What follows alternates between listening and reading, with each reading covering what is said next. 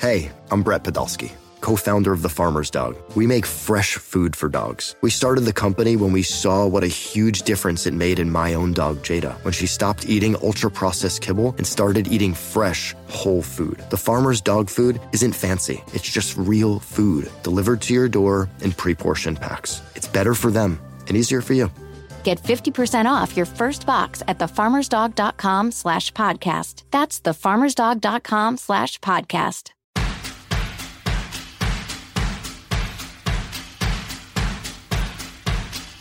Darren, we're doing this. We're here. This is where this is where there would be some kind of musical fade in of some song that we haven't written yet. We haven't written yet, but we will. There's going to be a song. I've thought of. I have some ideas for it. It has has something to do with like where we can just replace a section of the song with whatever guest we have on, and then it ends with you know that thing I do, which is the podcast you're listening to. Welcome. Yes, welcome to That Thing I Do podcast. Um, that was a great intro, Darren. You're Yeah. already a professional. I've been thinking about this for a long time. You've been you've, you've implanted this into my brain for the past year of the pandemic times, and now we're finally here, and, And I'm ready finally to go. doing it. I'm all dressed up. I'm walking down the stairs to Sixpence None the Richer, Seminole Kiss Me, and you're waiting at the bottom with a corsage. And I'm pretty I'm pretty sure we're gonna lose our virginities tonight. God, honestly, this is that moment. Darren, do you know that's all I wanted in high school? And I was very, very, very much off on the mark. I really thought, actually, I mean, if you really want to talk about this, I thought that I was going to, um, I thought I was going to lose my virginity at some point in high school, and then that didn't happen. And so then I just was like, okay, I'm just going to lose it at some point, like maybe over the summer. Didn't I was like, I'm like, I'm not going to be a high school student and lose my virginity. You sound like you're talking about like your car keys. Like I'm gonna lose them at some point. like like where did I where did I put my virginity? Ah, damn it! I really got to put a like a bell on. I really got to. I know. Got to. Well, now you know. Now it's almost impossible to lose your keys because of Apple right. Apple's gonna start putting alerts on people's on people's virginity. virginities. it's lost. Let's I lost Where, it. where is it? Find my virginity. Where Oh did it my go? God. It Oh, says it's around here. It says it was somewhere in college, but I don't remember. I didn't. You know what? But that's the thing is, I I made a conscious. I was like, I'm I'm going to that uh, because I because I didn't lose it in high school. I was like, you know what? I'm gonna lose it to someone I love, and then that didn't even fucking happen. I know just what? ended up. This is semantics. I don't like the verbs that we're using here of like to lose it as if like you lost. It's like, isn't it something like let's we we we live in a progressive society. Isn't it something that you like gi- Well, give listen. in a consensual? I think that's the connotation. Yes, that's. I'm just. I'm. I'm. It was I'm talking about consensual. semantics. Yes, of yes. course. Uh, This was consensual. It was 100% consensual. However, I went into it just being like, bitch, you just need to do it and get it over with because you're putting way too much emphasis on it. I think a lot what I of mean? probably kids feel that way. Yeah. By the way, this is a hell of a way to come crashing into this podcast. My name's Darren Criss. Who are you? Who am I talking to? Who is who is this person? I'm Este fucking Haim. Um, why why are we here? Did we decide just we were just gonna come out of the gate talking about virginity or like what's what was No, that was totally. This is we're this whole podcast is completely off book. We're Yeah, not on book planned. at all. Nothing is planned. We just have a lot of fun talking to each other, and that was kind of the reason that I wanted to do this podcast. Is that you're really conversation could have been any conversation we've had in the past year where you said I wish they were rolling. And I said I don't know. Do, uh, do I? I know. coming out coming out the gate talking about losing your virginity, I think is a strong a strong way to um, enter into this idea of that thing I do to which hopefully is- to hopefully ease you know the the proverbial virginity of people yeah knowing us ease it in yeah lo- losing their you know uh, I guess uh, virginity with with the with the I guess I don't know you can pick the metaf- metaphor with the blank that is us. I don't know. I, I don't want to choose male or female genitalia for our for our collective thing. There doesn't. I don't think there needs to be um, a specific decision when it comes. Yeah, we don't have to. either or. No, no, no, no, no. Again, progressive. We are progressive. Yeah, whichever, whatever's whatever's your bag. But we are, uh, we have started this podcast. We are this sound may sound gruesome. I'm being very like protective of my words because I'm like, oh yeah, now we're recording. This isn't just a FaceTime between me and Este. Everything I say and do will be held accountable for me in the court It's of true. the internet. It's true. It's everything is gifified. Everything is shared out of context. Oh God, no, we got to be terrifying. careful. I just got we gotta so be scared. Careful. Don't be scared. This is a safe. This is a safe space I that hope we're so. going to broadcast to millions of people. And this is why I like podcasts because you know, unlike the internet where things are mostly uh, written out, you can uh, and and taken out of context. Podcasts are long form things where you can hear the kind of uh, the timbre and the emphasis and hopefully nuance of our voice, which ninety nine percent of the time we're joking. We we I think we're both you know compassionate, considerate people. That half the wild shit that comes out of our mouths is you know it's it comes from love and and, and respect, but mainly just wisecracks. Agreed. Agreed. Yeah. And I think that we neither of us take ourselves very seriously. I think we take our craft seriously, but I think that's the only thing that we kind of take seriously. You have echoed something. Yes, this is this is all the people that I gravitate towards in life, and this is why I think you and I are pals. Which is, yeah, I always say I take my my job very seriously, but I do not take myself seriously at all, and you absolutely fall Yeah. into that category of people. But back to the uncomfortable um, comparison of people losing their virginity to us. Uh, we're also losing our virginity to them. If you're listening to this, thank you for giving us a shot. There's no shortage of podcasts to listen to, um, and it really just kind of comes down to the people that you might think might be fun to, you know, let permeate your brain for a little bit. So, you know, Este and I are fully aware that this is not exactly an unsaturated market. Yes, So fully. why? So why did we? Why did we do this? Why are we here? What What is that thing I do? How did we get here? Well, the short the short version of this is just that you texted me out of the blue one day after being friends for like a very long time and like we've hung out and you know we've had multiple you know hangs and conversations and I've played music with you and you know all, every we've done every kind of thing that you know that friends do hangs collabs what have you Collabs. and then you texted me out of the blue during the pandemic, and, and I think the text was, "Hey, if you ever, if you ever wanted to do that thing you do as a one woman show, I would produce it." I'll give a It little was something along backstory. those lines. I have fun. Uh, uh, Este and I are both kids of the mid to late '90s, early 2000s, and uh, I have a band that I do intermittently with some of my close friends, where we play '90s alt rock covers and songs from that era. And uh, you know, picking the set list is always fun because it's all your favorite songs. That, that, what by your I mean mine, favorite songs that I grew up with, and, I should say Este and our, our ours is uh, uh, we, we's. What is the what is the possessive plural pronoun? Let's just say wheeze because I think that that's just a fun thing to say. We's We's favorite songs, our favorite songs, our no. I, why am I? I'm, I don't know. I'm I'm screwing this up. I'm getting too too excited that I'm here. I'm sure. Anyway, so our favorite songs growing up. So I I realized that that thing I do. Uh, while a song written in the style of you know early mid '60s uh, pop rock and roll was a '90s song nonetheless, and so I wanted to have you sing it.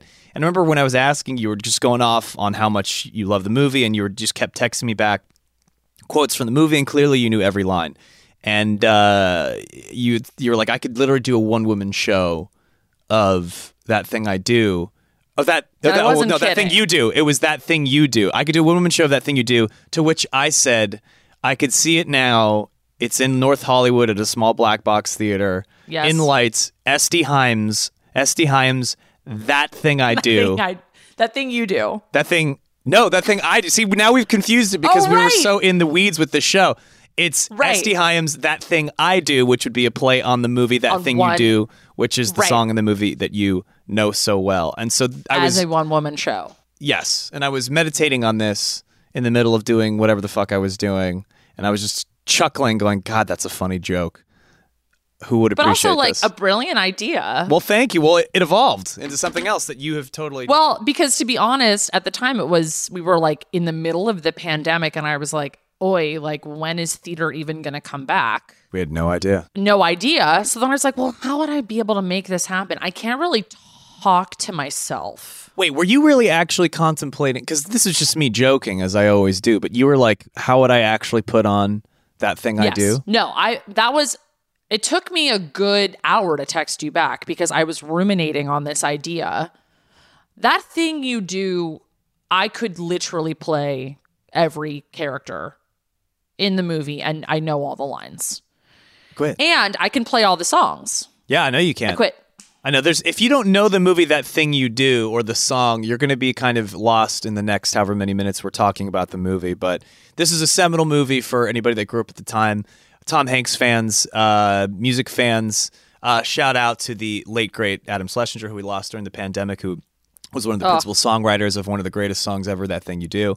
Um, a lot of really amazing people involved. And I think if you're in a band, at some point or another, you're going to quote this movie because A hundred it's, percent. You know all the kind of tropes and and uh, trials and tribulations of being in a successful band.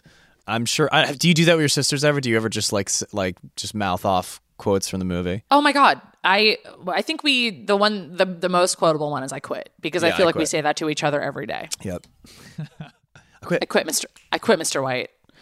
Yeah, and shout out to Gary Goetzman, the producer Yeah. of that thing you do. Shout out to Tom Hanks. Yeah, a lot of LA history on that one. You know, yeah, Gary Goetzman is like a valley ledge. Yeah, and you're from the valley. By the way, I'm going to slowly the Valley. transition this into the fact that you know this show we wanted to. So uh, here, I'm going to circle back to what I was about to say.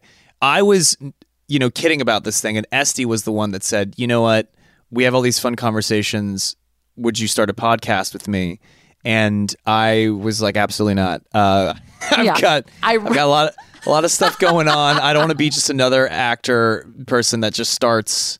a podcast, but I think like a lot of great things in life, you know, it just takes somebody you like to go, yeah, do you want to do this thing with me? And then you suddenly go, yeah, I guess, yeah, sure, I'll I'll go with you. I'll, I'll do I'll do it with you. That you sounds fun. definitely played hard to get with me, Darren. A hundred percent. You I'm just a girl that can't say You- no. you were, uh, but but I wore you down. You really I did. Steve Urkeled you. I'm wearing you down. I'm wearing you down as we speak. But it's fun. I enjoy our conversations, and and there was something that occurred to me over the course of our many sort of uh, just wild conversations that one of the things that that uh, is special about our relationship is this unique perspective that we both have as total and utter fangirls of the industry that raised us and the one that we managed Totally. to to wiggle ourselves into. So you are primarily known as a musician, objectively. Yes. But for those that know you, like myself and people that came up with you, you know, you, you you're a Renaissance lady, and you studied acting and theater, and have you know such a huger spectrum of things that you are passionate about. In the way that I feel like objectively, people probably would most recognize me as an actor, but I've spent a great deal of time doing music, and you know, we're not alone in this sort of uh, very, for better or for worse, uh, multi Like the uh, multi hyphenate. yeah like well we're not saying we're any good at it but we certainly have different uh it, you know we can't we can't uh, keep our hands to ourselves with with as many things as possible with as many with, with as many different heads of the dragon as possible. We want to kind of get into them. So it does yield for a bit of an interesting conversation and the number of people that we know that uh, I think would love to get into those things they do as well. So the, your one woman show about a movie that we did not write or own or have any creative affiliation with other than being fans now has turned into a podcast. So here we are. and wanting to talk to other people and honestly make friends with other people that you know are maybe well known for one thing but truly have a passion for something completely different Right, because when those people go out on a press tour for for a certain thing, you know, I think a lot of the uh, you maybe s- uh, things that that maybe those programs might consider maybe a side hustle or like a cute fluff piece. Like, oh, I heard you got really into garden gardening. Like, Yeah. if I really want to get into that, I want to uh, because those things also make you who you are. They are that thing that you do. It's That like a do. big big part of your identity and there's reasons for why those things appeal to that person and how it's connected to the thing that they're maybe mostly known for and I don't know. I just felt like there I was a lack know. of. Yeah, we want to know, and we want to talk about it, and also not from like a fluffy kind of like outsider looking in. It from it's more from the insiders looking out with a lot of these folks. So I think it was a fantastic idea, and I'm indebted to Este Haim thank for you darren for for wearing me down because I'm already having fun, and we're this is only episode 1. i really did. And it's only episode one. Selling a little or a lot? Shopify helps you do your thing, however you cha-ching. Shopify is the global commerce platform that helps you sell at every stage of your business. From the launch your online shop stage, to the first real life store stage, all the way to the did we just hit a million orders stage. Shopify is here to help you grow. Whether you're selling scented soap or offering outdoor outfits, Shopify helps you sell everywhere. From their all in one e commerce platform to their in person POS system, wherever and whatever you're selling, Shopify's got you covered. Shopify helps you turn browsers into buyers with the internet's best converting checkout. 15% better on average compared to other leading commerce platforms. And sell more with less effort thanks to Shopify Magic, your AI powered all star. Shopify powers 10% of all e commerce in the US. And Shopify is the global force behind Allbirds, Rothy's, and Brooklinen, and millions of other entrepreneurs of every size across 175 countries. Plus, Shopify's award winning 24 7 help is there to support your success every step of the way. Because businesses that grow, grow with Shopify. Sign up for a $1 per month trial period at shopify.com slash odyssey podcast, all lowercase. Go to shopify.com slash odyssey podcast now to grow your business, no matter what stage you're in. Shopify.com slash odyssey podcast. Today, for this episode, our special guests, we're flattering ourselves, are ourselves. But here's the catch. I'm going to be interviewing Este Haim, and she's going to be interviewing me. So maybe if this is the first time you've ever gotten to listen to us, hopefully you get to know us a little better by the end of this episode, and hopefully that makes you more interested in the questions that we ask other guests in the future. Because something that occurred to me before we started recording, Este, is that, you know, it doesn't matter if you're, uh, gosh, if you've been doing this for decades and decades. I was listening to a podcast with uh, Hugh Grant, and there was a story that he told that it sounded like he'd told the story a million times, and he said, "Well, I've been." You know, this is this is the famous story that I've told a million times to every outlet, and you know, you could hear the exhaustion in his setup. And I realized that this poor guy has probably told this story probably over a hundred thousand times, and yet this was the first time That you that, heard it. that I had heard it. So we always have to treat like nobody knows us, knows what's going on. So let's crack right into it. That thing I do. Okay. Este you just mentioned that you always thought in a sort of another dimension that you'd be kind of that ready, not ready for primetime SNL player. And here we are, you know, having become friends through the music industry and you know playing music. So let's just start back at the beginning here. So you know, you're growing up in the Valley. We talked, we were talking about the Valley. That is a very specific place to grow up. You're surrounded by the entertainment industry in a way that perhaps not a lot of uh, other city metropolitan areas in the United States, other than maybe New York, are. Was this something? You know, uh, it's a classic question you may have answered a million times, but for our listeners, why why was it why music? Why was how come we don't see you on SNL? Well, I do. I think that the thing about growing up in the valley, the valley is technically in Los Angeles, but the thing is, is like it wasn't like I was living next door to like Pat Benatar. I was Sure. living next door to like Pat Benatar's, you know, Gun for Hire on her '87 tour. Do you know what I mean? Right. So like we, it was super like you know we were you know middle class at best, but I was surrounded by these like session musicians that just lived in my neighborhood. And so when I would go on walks with my parents, you know, garage doors would be open and there were just people jamming all the time. And I was a precocious, curious kid. And so I, you know, I would ask, you know, I'd ask questions about like touring. Do you know what I mean? It was mm, just like, yeah. it was really, really random, I think, if anything. But, you know, at the same time, I was, you know, kind of exploring what, you know, what the idea of like doing music for a living would look like. I- Simultaneously, I was also like, watching SNL and like watching the one woman show of Gilda Radner talking about, you know, cancer and like being fully immersed in acting and comedy and I think that really that came from I mean again, if we're we're if we're going to get into therapy mode, I think that I grew up really insecure as a as like a kid, as like a 5-year-old.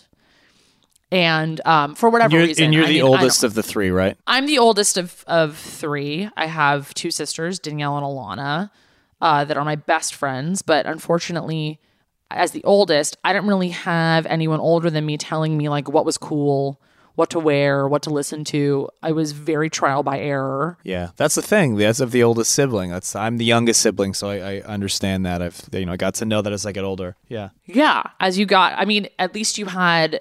I'm assuming you had someone like if you walked out with like, you know, I don't know, like a shirt with a rubber ducky on it. You had a sibling that was like, maybe don't wear the shirt with a rubber ducky. I don't fucking know. I don't like Yeah. what's what's even cool. No, I don't I know, I know. I still don't Yeah. know what's cool. I still have no semblance of like, you know, what to what to do and what not to do. So as a kid, I think I just I I had a lot of energy. So, you know, what's what what do you do when you're a parent and you have a, a precocious little kid? Like, you know, you I would stay after school and I was in choir and you know there was like theater groups that would you know for free after school at my at my elementary school. right. But your parents were in uh, the arts, was it, or what's what was the who, who is the more like Yeah. well, my dad, my dad grew up uh, playing drums. So my dad was a drummer, and he put me on the drums at a really, really young age. And my mom taught guitar when she was in high school and in college to like help pay rent. And so my mom played guitar, my dad played drums, and so both of them kind of taught me how to play. But I think honestly, because my parents did it, I think in my mind I was like, "That's you know, that was like my rebellion." that's a parent like, thing? not- yeah, that's yeah. I was like, "I'm not doing life. that." No, like music, schmusic. Like ah, I want to be an actor Yeah, and interesting. yeah so like and, and and then eventually you know i had a band with them and then that really drove home the like oh hell no i'm not doing like this is so fucking dorky So you never felt like as even performing music because this is something I always say when people ask me, you know, which one do I prefer, and I do say they're the same.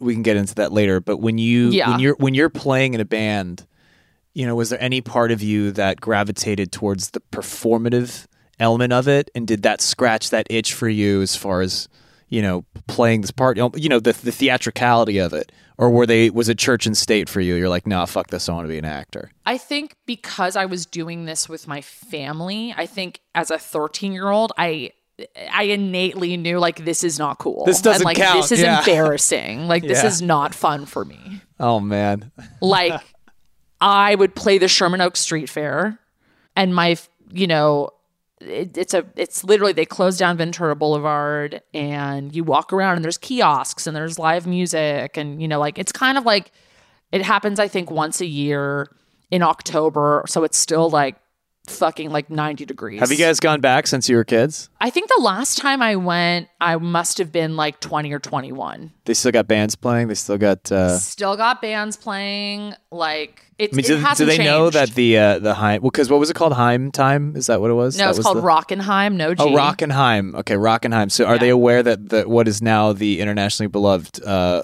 rock band Haim was Got their start. got their start at the Sherman Oaks Festival? Is that I what think called? they're pretty aware. I mean, we still we we would play this church fair, this the St. Francis de Sales fair every year as well, and every year, you know, we kind of we get the we get the call. You know, does Haim does Rockinhaim want to come back and and play? And unfortunately, the big reunion, the Rockinhaim reunion. You know, the Rockinhaim reunion. Unfortunately, we're on tour usually like right around like it happens like the last week of April and it's usually the same time as Coachella and so I'd rather go to a festival than I Go think to you the can make time. fair? I think you can make time for. I mean now honestly I'll play in their fucking parking lot. I will Yeah, who cares? like I will I will play any show. If someone wants me like to play their, you know, their christening or their bris or their bar mitzvah wedding, like I will play. I feel I'm like all I those things are going to be all those things are going to be the same now, just because all the weddings, all the brisses, all the bar mitzvahs, beignets, like they're all going to be put into Yeah. one thing now, just to get it. Because all the rabbi, all the mohels, all the everyone's going to like they're going to have to make a five in one deal. Because so many events have been, I like, know, have been uh, postponed. deferred. Yeah, exactly. Well, I um, know. so you're playing those, and then uh, I guess here here's the question because it, it's I know it's a long gradual thing, but when you spend most of your life, you know, really wanting to be one, and and maybe I'll I'll give you this kind of caveat this caveat because I think had I done been known more as a musician, I would probably Mm-hmm. telling people, no, I'm actually more of an actor because I like diverting people's perceptions. So, is do you think that your desire to really pursue acting is augmented by the fact that you have done so well in music or has it always been the same of like I've always wanted to be doing acting and that this is sort of a side hustle that took off? No, I mean, I I think as I got older, I think when I was when I was in middle school and I was in a band with my parents, it was inherently embarrassing. And then as I've grown older, now I look back on it and I'm like, oh, that was actually like really sweet and cute. And like Yeah. I learned so much from, you know, rehearsing with my family. And to be honest, also, there was there's one moment I remember realizing that not every family was in a band. Because I thought Oh yeah. every family had a band. Right. That makes sense. I mean, I think it's that moment when you realize that your experience is not everyone's experience. I think that's it's more of a fundamental weird moment like, in people's life. Yeah. so strange. Like, but uh, you know, I just assumed because it was the thing that like my family did on the weekends, and you know, we'd listen to the radio and we'd hit record on the tape deck because we wanted to figure out what the song was and what the chords were. This was like the inter like we had internet, but it took like for fucking ever to get the chords for anything. So we would just listen to songs and learn them by ear, which I think also helped with songwriting. And so, like, all these things that we did kind of led up to being able to write songs and being able to, you know, play the instruments and be able to play live as well as we do, because I do consider us a live band You absolutely are. because we played, we, you know, 10,000 hours, like, fuck that, like 100,000 hours. Like, we've played practiced my instrument and like been I was obs- I became obsessed with the bass and the drums and so much so that when I went to college I was I studied ethnomusicology and I think you know around I guess from like 17 18 well more like yeah 17 18 on was when I started thinking about maybe like this is something that I could do for a living because before that I didn't I didn't even entertain the idea of being a musician for my career because I think a lot of that had to do with like this is what I do with my fan like my parents like this is not something that I want to continue doing. But then I think once I got out of high school and I got into like a bunch of theater schools and really wanting to go to New York and thinking that like that was the first step into becoming an actress and and maybe getting on SNL because that's where SNL was. And I was like, oh, like I'm going to be Felicity. I'm going to go to New York. I'm going to work at Right. Dan DeLuca. I'm going to live the New York. Especially at that time, we're all like media that we would have grown up with, whether it was Friends, Seinfeld, or you know, going to New York City, Sex in the City. These are all shows Oh. that influence people our age, especially from California. I mean, you know, as I get older, I meet so many New York the kids that grew up in New York and have this sort of oasis perspective of of Cal- like California was the dream for them, palm trees. Oh, my uh, God. California, you know, they Yep. wanted in and out and a dream. Like that's what they wanted to come. so for us, I was always like, no, man, I'm from California. Get me to fucking New York. Like I want my life to be scored Exactly. by like a Nora Ephron movie soundtrack. Like let's exactly. let's let's go. Let me meet it's my so the yeah. grass is always greener. Yeah. It's so the grass is always greener. And like so that was my dream. And my mom had gone to UCLA. And again, I think it was like, I'm not gonna do what my parents did. right. And then I got into UCLA and my family was like, I mean, this is what we can afford.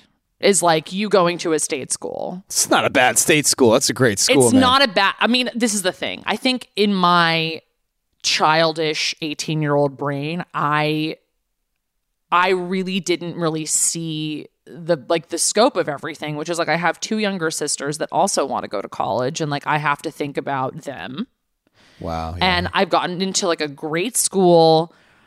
Yes, it's still in Los Angeles. And like, you know, but I and now cuz now looking back on it like it was a great decision cuz had I gone to New York, I think things would have I don't think that we'd be sitting here right now.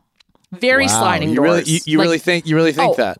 A hundred percent. Why? One why is that? Hundred percent, because I would have focused. I mean, my band is with my sisters, and when I graduated high school, Danielle was in high was her sophomore in high school, and Alana was still in middle school. And, And you think that if you were in New York, you you wouldn't have been coming home and like hanging out? no, and- absolutely not. No, I mean maybe for like maybe for like a summer, but like, you know, I wouldn't have been able to, you know, write songs with them. I mean, maybe it would, it just, i would have been so incredibly focused on, you know, the, like the craft, the craft of being in the theater and acting and So you got into You know. to, to schools in New York for acting and for theater. for acting. And then, Can I ask where? Does it matter? I mean, I'm more just curious. What's what schools like? I'm thinking the alternate universe Este. I am. Well, alternate university Este would have either gone. There was one school in New York and then one school in Pittsburgh. So alternate university Este would have either gone to NYU or Carnegie Mellon. Wow, those are some pretty pretty good programs, man. Pretty great programs. I mean, I came from a high school that was essentially like art school prep. I went to Yeah. LACHSA, LA County High School for the Arts. This is going to come up a lot in our conversations because this is as a non LA kid, I've I've grown, I've come to know a lot of people who have come in and around that area, and I'm always, uh, I wouldn't say surprised, but I'm always uh, consistently impressed with the ilk of folks that have come through these places that have gone off and done pretty amazing things. So that's pretty cool. Selling a little or a lot? Shopify helps you do your thing, however you cha-ching. Shopify is the global commerce platform that helps you sell at every stage of your business. From the launch your online shop stage, to the first real life store stage, all the way to the did we just hit a million orders stage. Shopify is here to help you grow. Whether you're selling scented soap or offering outdoor outfits, Shopify helps you sell everywhere. From their all in one e commerce platform to their in person POS system, wherever and whatever you're selling, Shopify's got you covered. Shopify helps you turn browsers into buyers with the internet's best converting checkout. 15% better on average compared to other leading commerce platforms. And sell more with less effort thanks to Shopify Magic, your AI powered all star. Shopify powers 10% of all e commerce in the US. And Shopify is the global force behind Allbirds, Rothy's, and Brooklinen, and millions of other entrepreneurs of every size across 175 countries. Plus, Shopify's award winning 24 7 help is there to support your success every step of the way. Because businesses that grow, grow with Shopify. Sign up for a $1 per month trial period at shopify.com slash odyssey podcast, all lowercase. Go to shopify.com slash odyssey podcast now to grow your business, no matter what stage you're in. Shopify.com slash odyssey podcast. Not to turn the tables, but like It's all right. Want, I've now been there's grilling things you that for I, a while. I want to ask. So this is the thing. So, baby Darren is born. Yeah. Baby Darren comes into the world living in San Francisco. Correct. Yep. Okay. And then baby Darren, what did baby Darren or young Darren or toddler Darren, what was it? What do you think it was? Was it something that you saw on TV? I'll tell you the Was exact it- moment. This is that, that version of that Hugh Grant story, and it's one that I've been asked a lot to in my mind in my echo chamber of, and I know you can relate to this, where you go, Mm-hmm. oh, I've.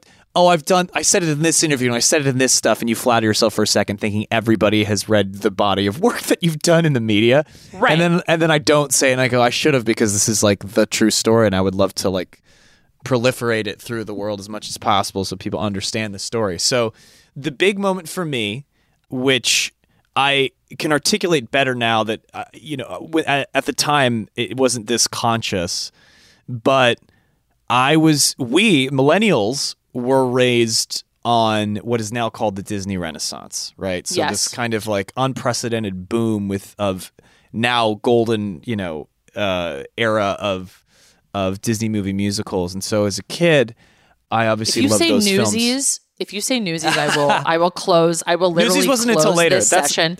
That's Okay, a big. That was a big one, but uh, Okay. but connected to Newsies because Alan Menken is a big part of this. So when I saw, uh, I, I remember seeing Aladdin in the theater, and at this point, you know, this goes into a lot of entertainment history, but you know, the VHS really fucked the game up in a really big way because Yes. because before parents didn't have like a thing to just show, like everybody in our age group had the VHSs for you know it's like Little Mermaid, Oh. uh, Beauty and the Beast, because Beauty you and the just, Beast. You just pop it in, you watch it over and over again. This was this was Costco. a- you go to uh, Costco, yeah. you get the Disney movies. This is a new phenomenon at the time. So uh, when the new releases came out in the fi- in the movie theater, like we would go all the time. And I went to see Aladdin. I can't even tell you how many times.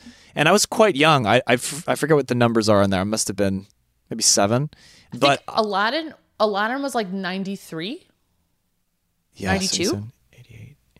88. Yeah, five or six. I mean, I don't. I've, I forget. Yeah. I have to look it up. The point is, this is this is a very important plot point. You said San Francisco.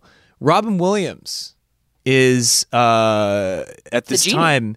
He's not only the genie, but he is a San Francisco resident, and Right. uh, he was sort of the local celebrity. He did a lot of stuff with all kinds of local San Francisco organizations and philanthropy. And I think in the way that you were rubbing shoulders with the hired guns of Pat Benatar's 87 tour, you know, as a young child, actors and, and mo- people in the movies and TV weren't something that, you know, this, th- this existed in Narnia, in Oz, Right. somewhere far off. But Robin, Mr. Williams, Robin Williams was the local guy that even as a young kid, I was like, okay, well, he lives in San Francisco. Like I live in San Francisco. Right. Like Okay. And and I remember watching and loving, obviously, Aladdin and putting the pieces together that he was the voice of the genie. So okay. I remember sitting in the theater and seeing everybody having this positive reaction to this character. This wasn't conscious mm-hmm. again. I can I can I can like uh, meditate on this as an adult now, but like trying to process the idea that all these strangers have congregated in this room consciously and are having a collective cathartic experience with this person they've with this thing they've never met uh, on screen with strangers they've never met or probably will never talk to. And I was like, this is amazing. Like one of my biggest MOs is like shortening the distance between people. I, I'm a connector. I like people feeling like Yep. they are connected to each other. This is all connected to that thing I do, which is people think it's performing, but to me, I it's all, like I love building communities and just trying to Totally. get people to feel related to each other. So this is happening in a flash of a second as I'm watching people to my right and my left laughing at this genie. And I'm like, fuck this. I want to be a genie. I want to be a genie when I grow up. I want to be a genie in a movie. Oh my god. and then you kind of so cute. It's adorable. But then I'm, you know, notified that that's the voice of Mr. Williams. Oh, Mr. Williams, he's the movie star guy who lives in the city. So whatever he does, I want to do what Robin Williams does. And then I set myself on a path to be an actor. And I have a really, this just happened a couple, like a week ago. It's a pretty cathartic What? moment, actually. So there's an actor by the name of uh, Peter Coyote. If you don't know Peter Coyote, Peter Coyote um, was a really big force in the 1960s in in San Francisco, particularly, and was a big part of a lot of uh, avant-garde theater and a big uh, part of a lot of the like a lot of cool social. Um, you know, uh, a lot of revolutionary shit that was happening in the Okay. 60s. Peter was kind of in the center of that. He was a dad at the school that I went to, and I knew that Mr. Coyote was was uh, an actor, and so I was six years old, and I looked in the school roster Okay. for Peter Coyote. I was so nervous. And I called him and he, he picked up the phone. I said, Hello, Mr. Coyote. My name is Darren Criss. I would like to be an actor. Shut up. What do I do? And uh, he was so enchanted by this, I'm sure as anyone would be if a if a child has managed to find your phone home phone number yes. And him and my parents uh, spoke about um, enrolling me into one of the like acting. So there's the American Conservatory Theater, which is a pretty prestigious MFA ACT. program for actors. ACT. It's Yep. Mm-hmm. also a theater company, uh, repertory theater company in San Francisco. They had a young conservatory. And uh, he was the one that suggested that I start taking classes there, which is where I would start going when I was like, God, seven or eight until I was 18. And that was Wait, like but what happened a week life. ago? Did you did you talk to him? Okay, so a week ago, I'm sitting in a restaurant in New York, and uh, I haven't spoken to this man in many years. And then somebody comes up and says, "Hey," he, he has his mask. We have our masks on, so you can't really Right. recognize. He's like, "Hey, I'm Nick. I'm I'm Peter's son." I'm like, "Nick, holy shit!" Like Nick was was my brother's friend, and he's like, "You know, my dad's here." I'm like, "Oh my god!" And I go out and. You know, we're just, we're all you know. People are now vaccinated. Stop. We're feeling a little more emboldened to. And I just gave him the biggest hug, and I, I almost burst into tears. And I was like, man, like my life is so wildly different because of what you what you did for me. Yeah. I love that story, Darren. That's Isn't so that a full good one? But those are two San Francisco figures, Robin and Peter, that you know really kind of paved this like like the my ambition had a had a pathway. You know, this is Totally. Like you could the- see it. Yeah, you could just it made more sense. I mean, whatever sense I could make out of things when I'm a six year old, like people want seven year old people want to be like firemen or police or whatever. For me, it was like I want to do what they do, and God bless Mr. Coyote for for helping my parents out, and so I studied and I went to school for it. So that when you asked me, baby Darren, how did this all happen? Baby Darren. That was it because of some kind adults that you know really helped set the grounds, lay the tracks down for me to go. I love that you saw the joy that Robin Williams was giving to people and that was what you want. Like that was the reason you wanted to do it. Was like you were like cuz correct me if I'm wrong, but you cuz you're talking about community, but that you saw the sheer joy that people were experiencing and you were looking around and you were like if I could do that for I think on a more on a deeper level, it wasn't just the joy; it's more just the fact that, again, the communion, the fact that like nobody here knows each other, like the fact that they're doing it Right. together appeals to me. And I think one of the most common uh, m- misconstruences that happen for performers is people think, oh, like, and there are some of these people, and that's fine. Some people need the attention and they like being in front of a crowd. Mm-hmm. You know, I'm sure there's plenty of psychologists that could burst that open for you or myself. You know, I came from a loving family. I, I, I don't need attention. I, I'm the kind of guy that, like, and maybe that's a privilege of saying because if you get a certain degree, you can say, oh, I don't need it. Just like, you know, if you, if you have a certain ability, you can shy away from it. But like, I, I, I never longed for it. Like I never feel like I need to get in front of a crowd to make me feel Right. anything. What I need to do is I look at I look at the performing arts like a service industry. So it's Okay. I, I like Yes. serving a group of people or a thing to feel like more connected to their fellow human beings and uh, Yes. I don't always succeed at that but just that that is a calling uh, if you want to look on a theological standpoint like that is it's it's like a um uh, what's the word I'm looking for fuck ah it doesn't matter but that's like my mission that's that's my that's my calling got you got you got that's know? your calling. to Got like you, to you, help you. people feel connected and so uh yeah the joy obviously is is a is a uh, bonus of that feeling connected but you do this as a performer at your live shows you know you do this like we we both do this in different ways so whether it's through Right. music or through or through Well, that's uh, what live acting. shows are, right? Like when you're Yeah. playing music, it's like you're in a room with a bunch of people that you you you might know or you might not know, right and you're all there for one. To me, like as a concert goer, I go see live music because I want to feel something, and I also don't want to feel so alone. right So I guess it is kind of like community. Yeah, because it's not I just never really the show. thought of it that way. It's the it's the crowd. Like you're being with Yeah. other people. Like that is why even though we can live stream concerts and watch DVD, you know, what DVDs is an ancient word now, I guess, but you can you can watch you can watch bands play all the time, but it's it's being in the room with those other people that feel the same way you do about something. That's the sauce that everybody's fucking chasing cuz we at the end of the day no matter what technology we have, like we still are using all of it as a means to get back to each other. And that's like the bleeding heart idealist to me that like really believes that no matter what, everyone is just trying to get closer to people. They think they're not, but I think they, that's their subconscious is just leading them to try and feel another human being going like, yeah, fuck yeah, me too. So if I can like service that in any way, that was what all again was happening while I'm watching Aladdin and going, oh, I want in on this. So yeah, that was my kind of uh, calling. Hiring for your small business? If you're not looking for professionals on LinkedIn, you're looking in the wrong place. That's like looking for your car keys in a fish tank.